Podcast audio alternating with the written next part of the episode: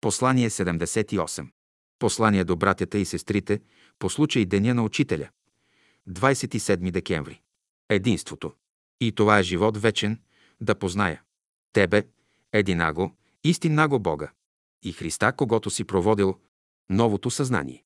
Каквото се говори за Бога, същото се отнася и за човека. И ето, рекох. Богове сте по-нататък, Христос пояснява. Аз и Отец ми едно сме. Но веднага добавя.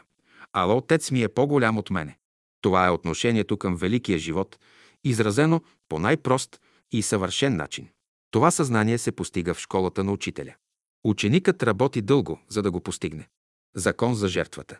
В старите легенди и митове се говори за трагедията при жертвеника. Каин убия Веля. Двамата братя правят приношение на Бога. Бог прие жертвата на Авеля, а тази на Каина отхвърли. Тук е скрита един от законите на любовта. Легендата е картина, образ, иллюстрация, за да се запомни и предаде закона. Защо Бог прие приношението на Авеля, а на Каина отхвърли? Жертвоприношението. Това са мислите и чувствата. На къде са насочени те, към небето или към земята? Трагедията при жертвеника се повтаря безброй много пъти и до днес. Войни, убийства, неправди. Срещнеш твоя възлюбен. Бог се проявява чрез него. Той е щастлив да направи една жертва за тебе. Ще приемеш ли ти неговата жертва? Спазвай закона. Приеми жертвата. И бъди благодарен. Благодарността показва, че жертвата е приета. Повторенията. В природата повторения няма.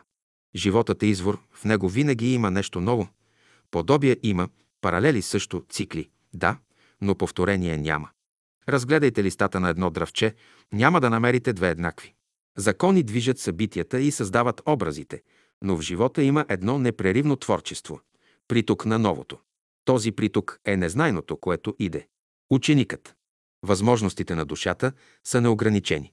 Ученикът може да дойде в контакт с великия живот и да стане изразител на него.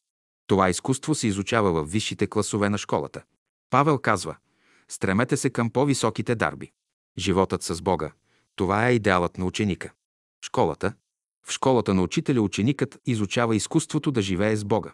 Като придобива това изкуство, той придобива и свободата си. Има моменти в природата, когато всичко се изпълня с Божието присъствие. Това са свещени моменти.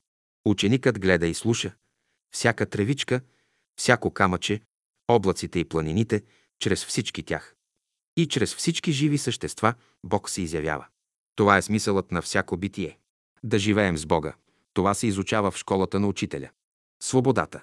Свободата е идеал за всички ни, желаната и обичаната.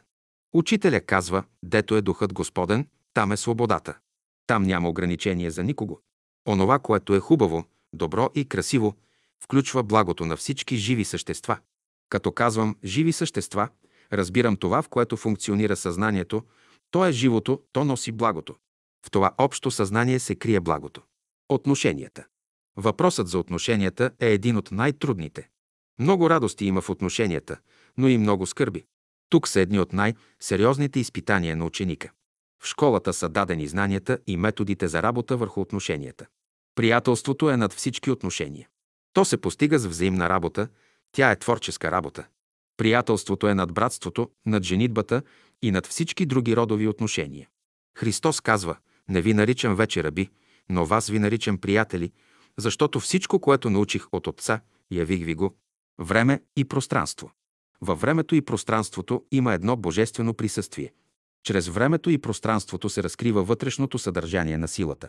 Във времето и пространството силата се разединява, напрежението намалява и когато това достигне крайния предел, силата преминава от физическа в духовна. Това превръщане става непреривно. Животът се изявява във времето и пространството и чрез времето и пространството. Времето и пространството са живи. Красотата. Не е въпрос за външната красота. Важни са мислите, чувствата, съзнанието. Те показват през какви области на Всемира минаваме ние с нашия прекрасен кораб Земя. Или Анхира, както са я наричали на най-стария език. Има един общ всемирен живот, в който влизат всички човечества на Вселената. Общуват ли човечествата? Общуват. Общуват. Мисълта и чувствата са връзката между тях. Мислите не са лични, нито чувствата, те идат от големия всемирен живот и носят вести от далечни светове. Ние ги приемаме и чрез тях знаем нещо за тези светове. Всемирът говори, човек приема и разбира този говор и ето ражда се знанието, мисълта, науката, изкуството. Творчеството е всемирно. Една невидима ръка води човечеството и подготвя условията му. Да благодарим за всичко, да уповаваме на Господа. Има едно велико единство в устройството на Вселената. София, декември 1978 година. Брат Борис.